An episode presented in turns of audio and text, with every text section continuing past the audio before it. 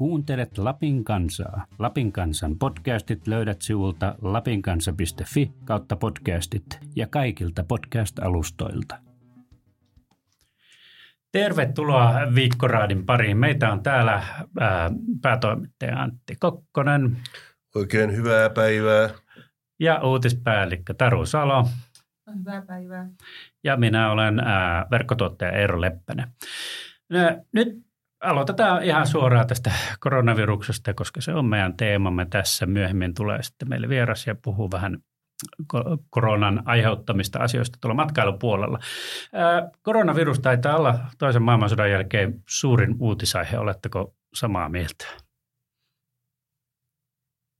No, Syvä hiljaisuus. Tällä hetkellä se nähdään, että kuitenkin historiaa jonkun verran harrastaneena ja jopa opiskelleena totean, että ne sitten vähän myöhemmin nähdään ne oikeasti ne asiat, jotka on ollut suuria, jotka on ollut niinku semmoisia niinku saranakohtia. Mutta tällä hetkellä, kun elämme tätä, tätä tilannetta, niin luultavasti on. Joo, mulla raksutti hetken aikaa tyhjää sen takia, että jäin miettimään, että mitä tässä onkaan tapahtunut. nine eleven varmasti oli semmoinen ehkä, joka muokkasi maailmaa aika paljon ja on tietysti Suomessa ollut näitä meidän, meidän lama-ajat ja muut, mutta ainahan nykyhetki ylikorostuu. Mutta kyllä on tämä tietysti, kun ajattelee kokonaisuutta, kuinka paljon sillä on seurauksia yhteiskuntaan ollut. Ei ehkä niinkään, just tämä ei ole vielä lääketieteellistä eikä kuolemissa mitattuna, mutta, mutta niillä seurauksilla, niillä torjuntatoimilla, niin kyllä tässä ainakin, ollaan ainakin lähellä sitä, jos ei ihan... Hetken mietittyä, niin kyllä tuli omalta, omastakin nuoruudesta mieleen Neuvostoliiton hajoaminen ja Berliinin muuri, jotka var, kyllä, vaikutti varmaan, varmaan monen, monen elämään. Että tietenkin tämä näkökulma, mitä me tarkastellaan, me on tämmöisen länsimäisen valkoisen ihmisen elämä. Mutta ison asian äärellä ollaan, ei kiistetä sitä millään tavalla. Okei. Okay. Ensimmäisenä on nyt pakko kysyä Antti sulta, kun sä oot tässä niin kuin vastaat tästä asiasta ja meille tuossa tulee hirveästi tästä kyselyä, että miksi meillä on koronauutisointia maksumuurin takana. Eikö ne pitäisi olla kaikkien ihmisten saatavilla, koska näin saataisiin tätä, tätä tuota virusta hidastettua? No mä en tiedä saadaanko sillä virusta hidastettua, mutta onhan meillä nyt äh, tuossa aloitettu uudestaan. Keväällä meillä pyöri pari kuukautta tämmöinen päivittyvä koronaseuranta, jossa on keskeiset uutiset maksuttomasti luettavissa, mutta jo, kyllähän tämä ihan totta, että meillä on aika tiukka tämä maksukäytäntö on, ja jos oikeastaan pikkusen pitempään saa siihen vastata, että me ajatellaan median niin kuin ansaintaa ja toimintaa, niin meillä on Suomessa muutamanlaista, meillä on Yleisradio, joka rahoitetaan meidän kaikilta perittävällä pakkoverolla, mediamaksulla, ja Yleisradio voi jakaa kaiken sitten ilmaiseksi, että sehän ei käytännössä ole meille ilmasta, me maksetaan siitä, mutta toista kautta. Sitten meillä on mainosrahoitteista mediaa, niin kuin iltapäivälehdet, jotka, jotka haluavat nimenomaan mahdollisimman paljon niitä klikkauksia, silmäpareja, että voivat myydä siihen sitten mainontaa kylkeen, että siinä suhteessa ne voi sitten jakaa ne jutut, ne eivät tarvitse sisällöstä rahaa ollenkaan. Siellä on aika valtavat määrät sitä liikennettä. Ja oikeastaan sitten ottaa tähän mediakentän ulkopuolelta tai sosiaalisen median, niin, niin sekään oikeastaan, vaikka me mielletään, että se on ilmasta sen käyttö, niin tosiasiassa me annamme Facebookille ja Twitterille ja Instagramille koko aika tietoja itsestämme. Sitä niin paljon puhuttaa dataa, eli sekään oikeastaan ei ole ilmaista, vaan me annamme heille tietoa itsestämme, jota he käyttävät sitten mainonnan kohdentamisessa. Ja, ja meidän tavallaan tämä meidän ansaintalogiikka nyt sitten perustuu siihen Lapin kansassa, että, että meidän sisällöt, eli meidän tuottama journalismi, otetaan siitä hintaa ja maksua. Ja, ja jos, jotta me siinä pärjättäisiin ja oltaisiin johdonmukaisia, niin me aika tiukasti sitten on pidetty kiinni siitä, että emme jää ilmaiseksi sitä, mistä me haluamme saada maksua, ja meillä on, on kuitenkin maksavia tilaajia, tilaaja-asiakkaita, yli kolmekymmentätuhatta ja lukijoita lähes sata tuhatta verkossa ja, ja printissä, että valtaosa ihmistä tavoitetaan. Ja tietysti sitten vielä sen nyt voisi sanoa, että vaikka se on, kyse, kyse on ehkä enemmän periaatteesta, mutta tällä hetkellä me tarjotaan yhdellä eurolla kuukauden tilausta, tai ainakin euroksi, eurolla pääsee kuukaudeksi kaiken meidän korona- ja muunkin tiedon pariin. Pariin, mutta tuota, totta kai sitten äh, kaikkina aikoina semmoiset uutiset, joissa haetaan Sanotaan nyt vaikka sitten poliisi etsii rikollista, jolla on punainen huppari päällä, tai sitten varoitetaan ihmisiä siitä, että ketkä ovat olleet nyt, nyt siinä ja siinä baarissa ja altistuneet koronalle, niin voivat ilmoittautua. Kyllähän me nämä jutut aina laitetaan ilmaiseksi, että semmoinen, jossa selkeästi on, on hyötyä ja yhteiskunnallista merkitystä, niin, niin on vapaasti luettavissa, mutta eihän niitä nyt niin kauhean usein ole sitten, että lähtökohtaisesti yritetään, yritetään pärjätä myymällä meidän journalismia ja tienata rahat toimittajien palkkoihin ja muihin kuluihin, niin tässä se peruste on, eikä edes kovin lyhyesti, mutta halusin nyt vain vähän raamittaa. Tästä tulee aika ajoin tosiaan kyselyitä ja, ja ymmärrän ihan hyvin sen, että ihmisillä on, on valtava kiinnostus koronauutisiin ja just siihen liittyy ehkä monesti sitten semmoista, että onko tämä koskettanut minua ja minun pitäisi tämä nyt saada heti luettua. Mutta kyllä ne tärkeimmät annetaan ilmaiseksi joka tapauksessa nyt ja jatkossa ja se päivittyvää se uutisseurantaa kannattaa kyllä seurata myös, koronaseurantaa. Suurin osahan kuitenkin meidän toimituksen työvoimasta menee niin kuin koronan seurausten ja koronan taustojen ja kaikkien vaikutusten, niitä kartoittavia juttujen tekemiseen, mikä maski kannattaa valita, mikä toimii, mikä, miten, miten testataan ja, ja miten se vaikuttaa matkailuun, mihinkin elinkeinoon, miten kouluissa etäopetus hoidetaan ja, ja niin edelleen, että ei sellaista elämänalaa tunnu olevan, mihin korona ei vaikuttaisi ja sikäli niin kuin koronauutisoinnista puhuminen on vähän, vähän sellainen niin kuin harhaanjohtavaakin, että on tietenkin, että montako tartuntaa ja missä on joku tartunta ja montako altistunutta, ne on niitä highlightsia, mutta sitten nämä koko, koko laaja vaikutus, vaikutus ja seuraukset niin on sitten se, semmoista, mikä meidän toimittajat tekee tosi paljon töitä etsiäkseen jututettavia, etsiäkseen syitä ja seurauksia.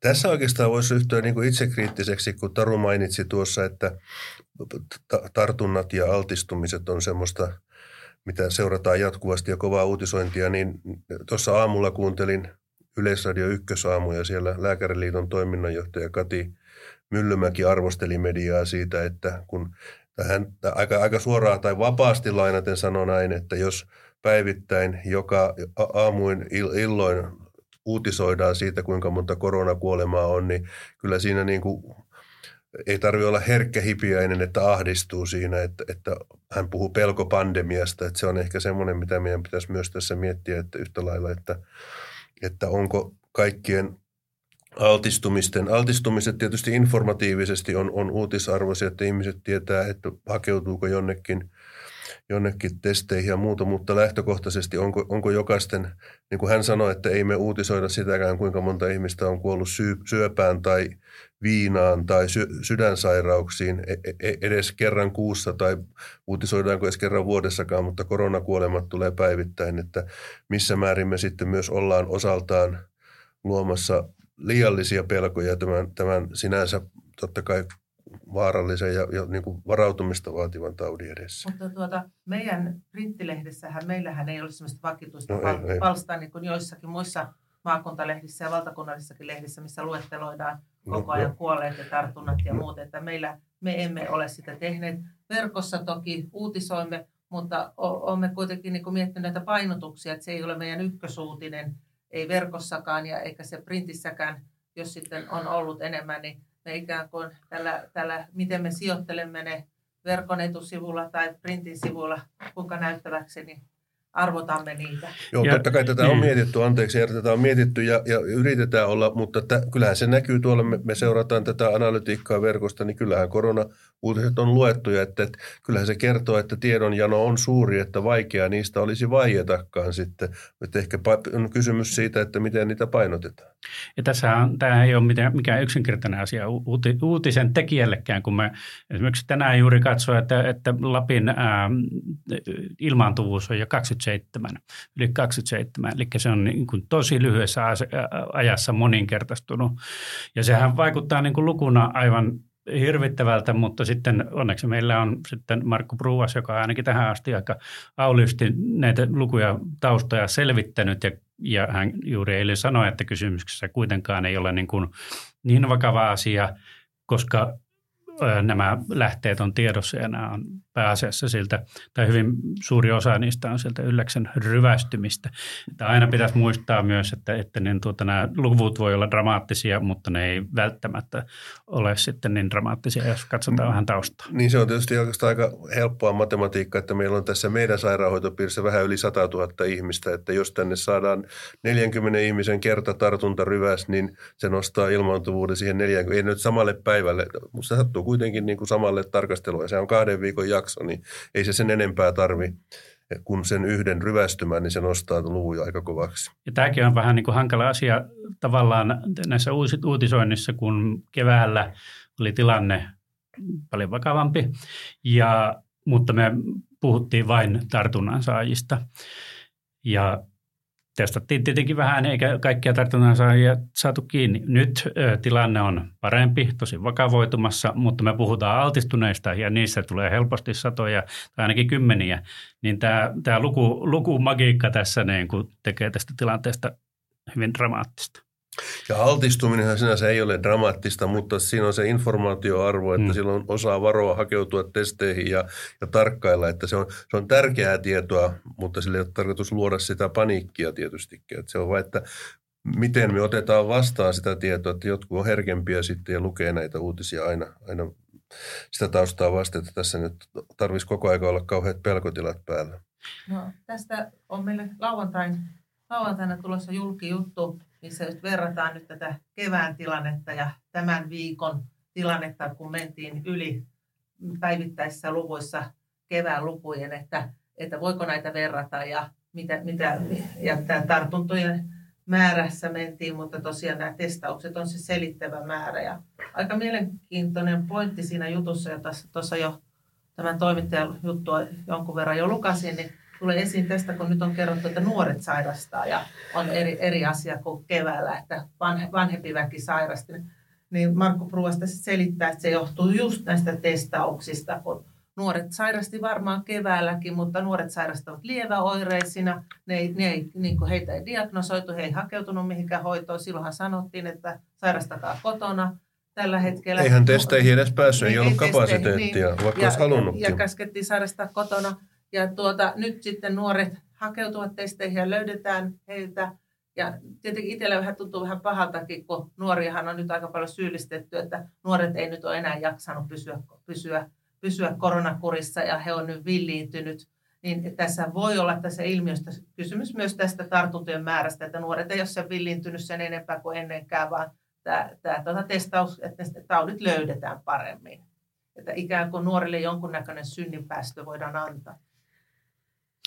No niin, mitäs luulette, mitä tässä koronatilanteesta tapahtuu niin kuin jatkossa ja, ja miten me tässä mediana aletaan niin kuin tätä asiaa käsittelemään, koska enää me ei varmaan pysytä kohta enääkään perässä näissä kaiken, kaikissa altistumisissa.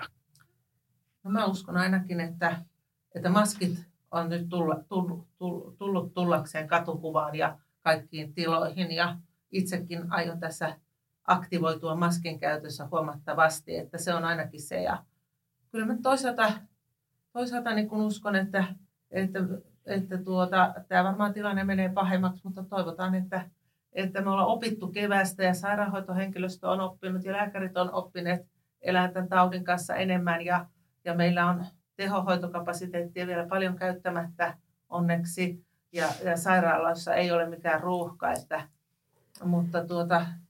Pitää kuunnella asiantuntijoita ja toimia, toimia järkevästi, mutta ei panikoitua.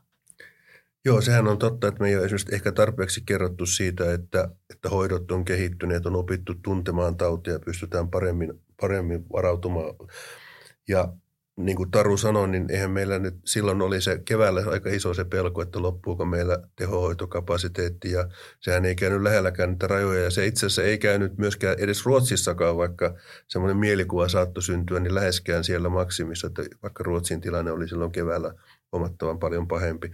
Mutta kyllähän tämä nyt totta kai älyttömän huolestuttavaahan on vain se, että, että näyttää siltä, että Euroopassa tauti jyllää entistä kovemmin yhtä lailla kuin meilläkin, että ollaan monessa paikassa kiihtymisvaiheessa ja leviämisvaiheessa ja, ja varautumista pitää varsin tehostetummin tehdä ja maskit luultavasti pikkuhiljaa kuitenkin tulee suomalaistenkin käytössä tutuksi käyttöön, mutta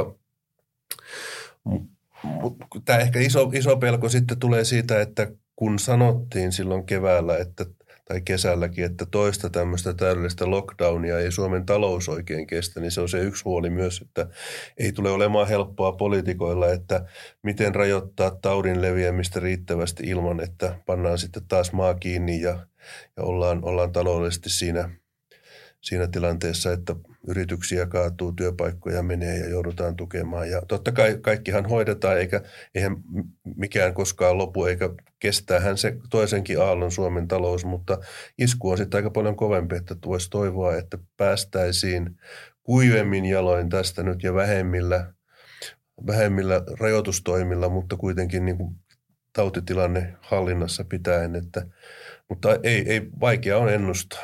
Voisi ajatella vielä, että mitä nyt on jotenkin syksyn aikana tapahtunut, kun on tullut paikallisia tautiryppäitä, niin niitähän on pystytty, mm. niin kuin Mikkelissä, Jyväskylässä, ne on pystytty saamaan kiinni on, on ja ne on pystytty tukahduttamaan. Niin edelleenkin varmaan tulee näitä tal- alueellisiakin tautiryppäitä ja, ja, ja, ja jos ne pystytään yhtä hyvin kuin Mikkelin Jyväskylän kokemukset kertoo, ja nämä rajoitustoimet tulee varmaan olemaan alueellisia ja hyvinkin mm. paikallisia, Että, että semmoisia koko maan lockdowneja. Joo, mutta pääkaupunkiseudulla, jos ne sanoo, että kahdeksankymmentä prosenttia tartunnoista on ja semmoiset ei pystytä jäljittämään, niin kyllähän se aika huolestuttavaa on. Että, ja, ja näyttää kuitenkin siltä, että hallitus, vaikka puhutaan alueellisista, niin haluaa pitää langat käsissään ja, ja antaa sieltä.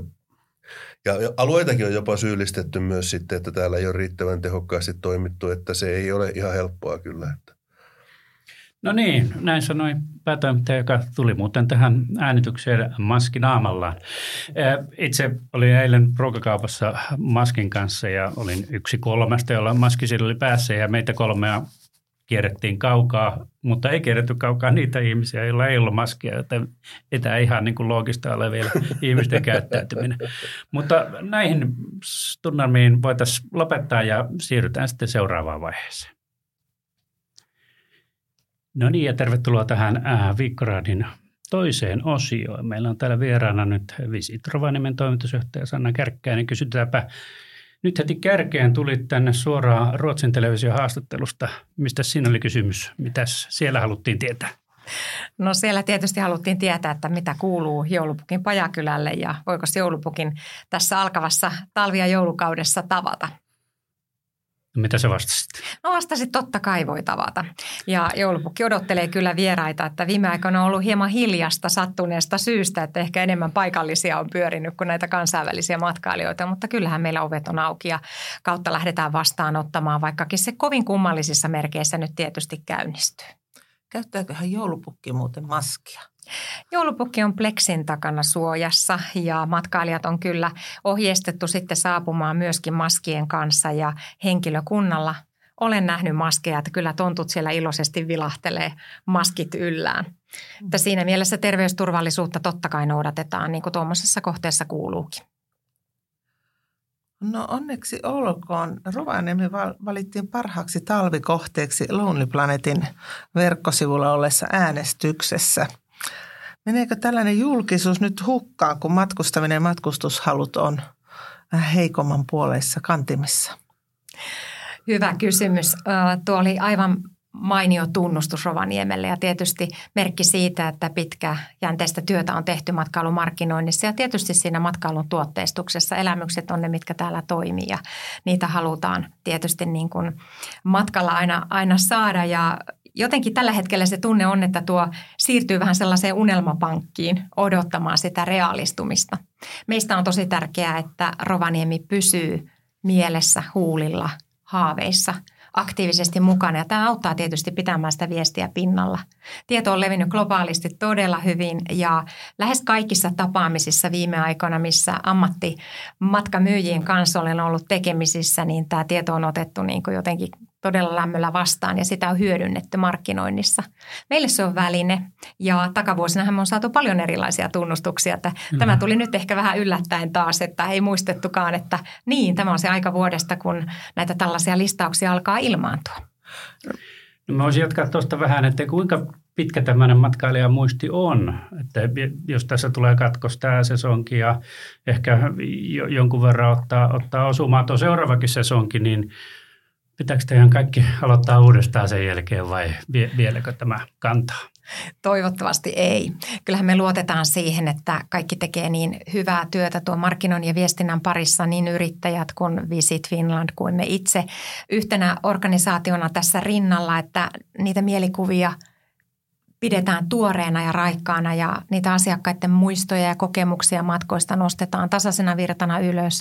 Meillä pitäisi syntyä koko ajan semmoinen tasaisten todenteiden virta matkailijan mieliin ja se on tietysti äärimmäisen haastava tehtävä. Nyt kun markkinat on muuttunut, mehän ei olla ihan varmoja, että ketkä asiakasryhmät edes palaa ensimmäisenä.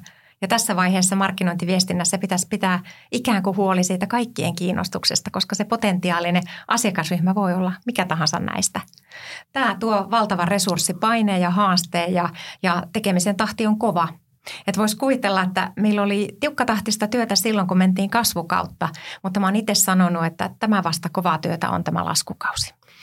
No, mitäs mennään politiikkaan ja valtiovallan päätöksiin tai tähän vähän epämääräisinkin päätöksiin ja viestintään, että hallituksessahan on väännetty kättä tosi, tosi jo useampi viikko näistä matkailun koronarajoituksista ja nyt jotenkin näyttää ulkopuoliselta siltä, siltä, että Krista Kiuru tässä on niin kuin dominoi ja Mika Lintilä on enemmän ulkokehällä ja sitä viedään elinkeino, elinkeinosta huolehtiva ministeri ei saa ääntää kuuluville ainakaan näin. Niin onko tuota Suomen hallituksessa oikeasti ymmärretty, kuinka isosta liiketoiminnasta Lapin matkailusta on kysymys?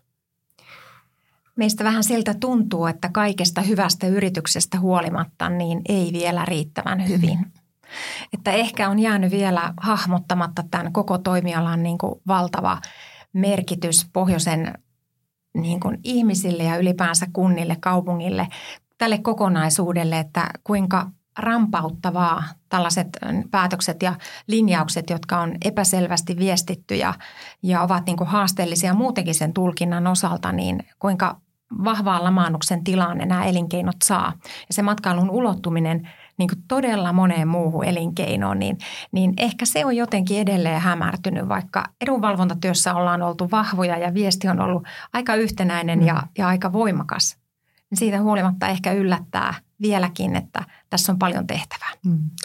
No ilmeisesti tämä Suomeen tulee ja yrittäjille tulee jatkuvasti peruutusviestejä matkanjärjestäjiltä, että ei tullakaan perumme varauksen, kun tilanne on Suomessa tämmöiset rajoitukset. Niin jos kuitenkin näitä matkailurajoituksia nyt saadaan järkeistettyä, niin onko vielä mahdollista saada merkittävän määrä ulkomaalaisia turisteja ja charterlentoja vai onko jo liian myöhäistä?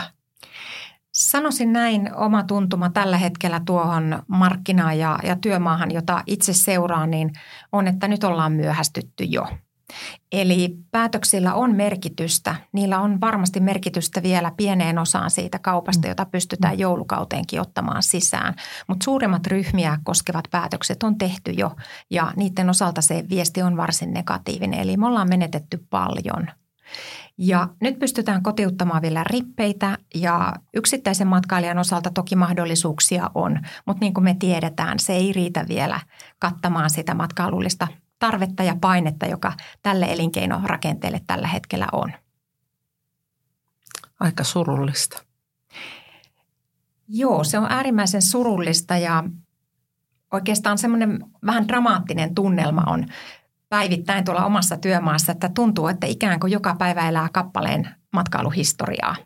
Niitä hetkiä, jolloin ikään kuin alas ajetaan sitä työtä, jota on vuosikymmenet tehty ja rakennettu. Ja, ja sen kun näkee niin kuin luisuvan käsistä ilman, että siihen on käytännössä enää mitään välineitä täällä meillä Lapissa tai meidän yhteisellä tekemisellä ja vaikuttamisella, niin, niin ne on vähän sellaisia veret seisauttavia hetkiä ihan tälleen pitkän linjan ammattilaisellekin. Ja voin kuvitella vaan sen fiiliksen, mikä oikeasti noilla yrityksillä on, että tämähän on vielä meille, mikä näyttäytyy, niin vaan pintaosa siitä.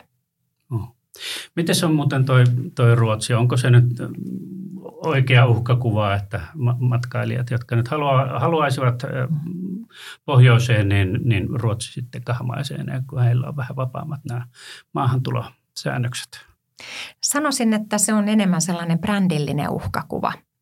Eli tämä vaihe, jolloin Suomi ei vastaanota matkailijoita, ei pysty vastaanottamaan tällä säädöksellä ja, ja rajoitusten määrä on valtava ja Ruotsi tuolla pitää ovia avoimena, niin on tietysti se, että kun me samankaltaisella viestillä mennään markkinaan, niin heillä on tällä hetkellä se markkinoinnillinen etuasema selvästi niin kuin otettavissa. Ja tiedetään, että he on satsanneet omaan markkinointiinsa paljon, kun taas meillä resurssit on riittämättömät. Ja heillä kieltämättä on tässä nyt semmoinen vahva viestinnän paikka ja se oman brändin rakentamisen paikka ja, ja, ja mielenkiinnolla seuraamme, kuinka siinä käy. Mutta se, kuinka paljon he pystyvät kauppaa sinne realisoimaan, kuinka paljon siellä on myytävää tuotetta ja kapasiteettia ja mahdollisuutta, niin se on taas sitten aivan toinen tarkastelu. Eli siinä mielessä en ole Lapin puolesta niin huolissani kyllä, mutta tämmöinen brändiviestintä ja kiinnostus ja matkailijan mielen ohjaaminen ää, heille, niin, niin se on sellainen, mikä näkyy tuossa meidän työssä koko ajan. Että kyllä Ruotsin Lappia tällä hetkellä matkailijat aktiivisesti hakevat. No kuinka paljon Ruotsin Lappiin, onko sinne tulossa sitten chartereita? Siellä on jonkin verran lentotoimintaa charterpohjasta myöskin ja tietysti reittilennot pyörii, pyörii heillä hyvin myös. Ja nyt näistä viimeisistä luvuista niin en osaa kyllä tarkkaa niin kuin analyysiä antaa. Toki tämä Lapin charterlukumäärä on ollut niin kuin vertaansa vailla, että meillä on ollut niin vahvat keskittymät matkailulliset palvelut, että meillä on syntynyt todella vahva tuotanto charterpohjaisuuteen juurikin joulu, joulutammikuun aikana, alkutalvi. Ja, ja sille tietysti on varmaan vaikea niin kuin heti, heti löytää korvaavaa tarjontaa. Mennäänpä vähän toiseen asiaan, vähän kevyempään asiaan. Nyt viime päivinä ollaan suorastaan kohistu tästä, että, että aloitettaisiin tämmöiset risteilyt, vähän horttikruutten tyyppiset risteilyt tuonne Kemiin Turusta tai Helsingistä. Hullu vai vielä hullumpi idea ja tuleeko toteutumaan? Mikä on sun näkemys? Hullu, hullumpi vai hulluin? Mun mielestä tämä on jotakin niistä, mutta aivan mahtava idea. Siis juurikin irti totutusta. Tämä on sitä ajattelua, jota tämä aika tarvii. Ja, ja tuota, mun mielestä tämä on niin kuin mainio pään avaus ja keskustelun avaus. Ja, ja jos meillä on kapasiteettia, niin kuin näyttää olevan ehkä laivastoissa, ja tämä olisi tuotannollisesti mahdollista, niin mikä ettei. Että kyllä uskon, että kotimaa tällaisiin matkailullisiin talkoisiin taipuu, kun se terveysturvallisesti tehdään. Ja, ja tuo loistavasti sopisi tähän pohjoisen tarjontaan, mikä ettei. Juuri niin kuin irti totutusta ajattelu on sitä tämän hetken, niin kuin voisi sanoa, ratkaisukeskeisintä eteenpäin menemistä. Jotenkin vaan kuitenkin ajattelin tämän päivänkin koronauutisten valossa, kuinka Suomessakin nyt koronaluvut, tartuntaluvut tuplaantuvat miltei joka päivä tai joka viikko, niin että haluavatko ihmiset mennä ahtaaseen laivaan, kun ollaan kieltämässä yli kymmenen hengen kokoontumisia. Toki nämä ei ilmeisesti ihan heti olisi alkamassa, niin. Nämä risteilyt. Näin. Vähän ehkä uumoilleen itsekin, että kyllä siinä varmaan niin täytyy olla se ajankohta sopiva so, tällaiselle joo. tuotteelle, koska kaikki joo. haluaa, että se on tehty sitten niin hyvin kuin joo. mahdollista niillä terveysturvallisilla toimintatavoilla, joita me yhdessä niin opetellaan tällä hetkellä ja jotka varmasti niin kuin, äh, tässä laivatuotannossa on jo huomioitu aikaisemmin, mutta kun aika olisi vaan mahdollinen tälle, niin, niin mun mielestä kaikkea tämän suuntaista pitäisi kokeilla rohkeasti. Mulla on vielä y- yksi kysymys, joka ei ole näin toivoa täynnä. Niin itselle on jäänyt jotenkin epäselväksi se, että onko ihmisiä maailmalla, jotka haluavat matkustaa. Että vaikka näitä rajoituksia, Suomen asettamia rajoituksia ei ollut, niin onko olemassa matkustushalukkuutta tulla, tulla tuota Lappiin ja Rovaniemelle? On, ilman muuta. Kyllä meillä on sellaisia matkailijoita, jotka haluaisi lähteä liikkeelle vaikka heti. No kuinka paljon niitä on verrattuna siihen esimerkiksi vuosi sitten tilanteeseen? Että... Varmastikaan ei niin paljon, mm. että kyllähän tässä näkyy tämä epävarmuus ja, ja matkailijan luottamusta pitää vielä pitkään varmaan niin kuin lunastaa takaisin. Että tilannehan on hankala siinä mielessä, että iso osa ihmisistä on epäileväisiä mm. tätä taudinkuvaa kohtaan ja niin pitää tietysti ollakin, mm. koska kukaan meistä ei tiedä, mitä tässä tapahtuu ja siinä mielessä se varovaisuus on paikallaan. Mutta sitten meillä on myös halu viestiä niistä terveysturvallisuudesta. Turvallisista tavoista toimia, jolla me sitä riskiä pystytään kyllä pienentämään. Ja kun fakta on myöskin se, että maailma ei enää ole riskitön. Mm. Ei varmaan ole paluuta sellaiseen aikaan, jolloin voi sanoa, että koronan kaltaiset on täysin pois. Mm. Että tämä on sitä uuden normaalia aikaa ja, ja siihen meidän täytyy vaan sopeutua.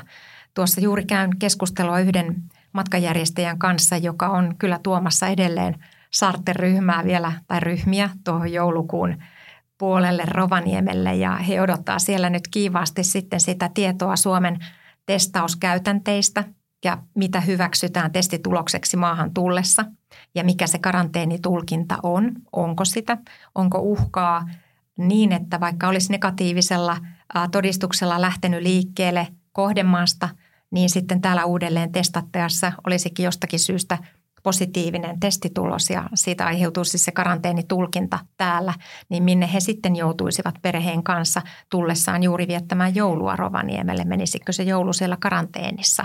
Ja tällaiset ihmiset on aika sitkeitä siellä kysymyksiensä kanssa, että se näkee, että mikä valtava halu ja palo on päästä matkustamaan. Ja oikeastaan ainoa este on nyt tämä Suomen niin kuin viranomaisten tulkinta näistä käytänteistä ja me ollaan siinä sitten puu ja kuoren välissä, kun me koitetaan taiteilla tämän viestin kanssa, että mitä tällaisessa tilanteessa voi vastata, mitä siinä voi sanoa. No ihan kaikki lappilaiset ja rovaniemeläisetkään ei ole ilomielin toivottamassa ulkomaalaisia matkailijoita Lappiin tämmöisenä aikana, vaikka he olisi testattukin, että monet kokee, että he on niin kuin uhka ja että heidän kautta korona pääsisi leviämään entistä enemmän. Mitä sä sanot heille? Ymmärrän oikein hyvin tuon näkökulman ja se on asia, mistä me myös ollaan huolissaan. Eli tämä, että me ei tässä ajeta niin kuin missään tapauksessa sen matkailijan näkökulmaa, vaan me ajetaan siinä sen paikallisen asukkaan, rovaniemeläisen ja sitten myöskin matkailussa työtä tekevien ihmisten näkökulmaa. Eli kyllähän meidän pitää tämä turvallisuus joka suuntaan varmistaa ja sen takia tätä terveysturvallisuustyötä on tehty laajapohjaisena verkostona Lapissa rovaniemeläisten toimijoiden kesken. Siellä on infektioylilääkäri Markku Pruvas ollut asiantuntijana ja kyllä se konsepti halutaan tehdä niin, että tästä se riski oikeasti minimoituu ja pystytään niin kuin takaamaan sitä terveysturvallista tapaa toimia. Täysin riskittömäksi ei varmaan saada enää mitään tässä maailmassa ja sekin on vaan sellainen niin kuin asia, johon pitää sitten lähteä yhteensovittamaan omia toimintatapojaan, mutta, mutta fakta on se, että kaikki täällä tekee tällä hetkellä todella kovasti töitä sen eteen, että me pystyttäisiin ratkaisemaan nämä yhtälöt ja saataisiin talouttakin pyörimään sen turvallisen terveyden rinnalle. Kiitos. Sitä me kaikki toivotaan. Kiitoksia. Kiitos.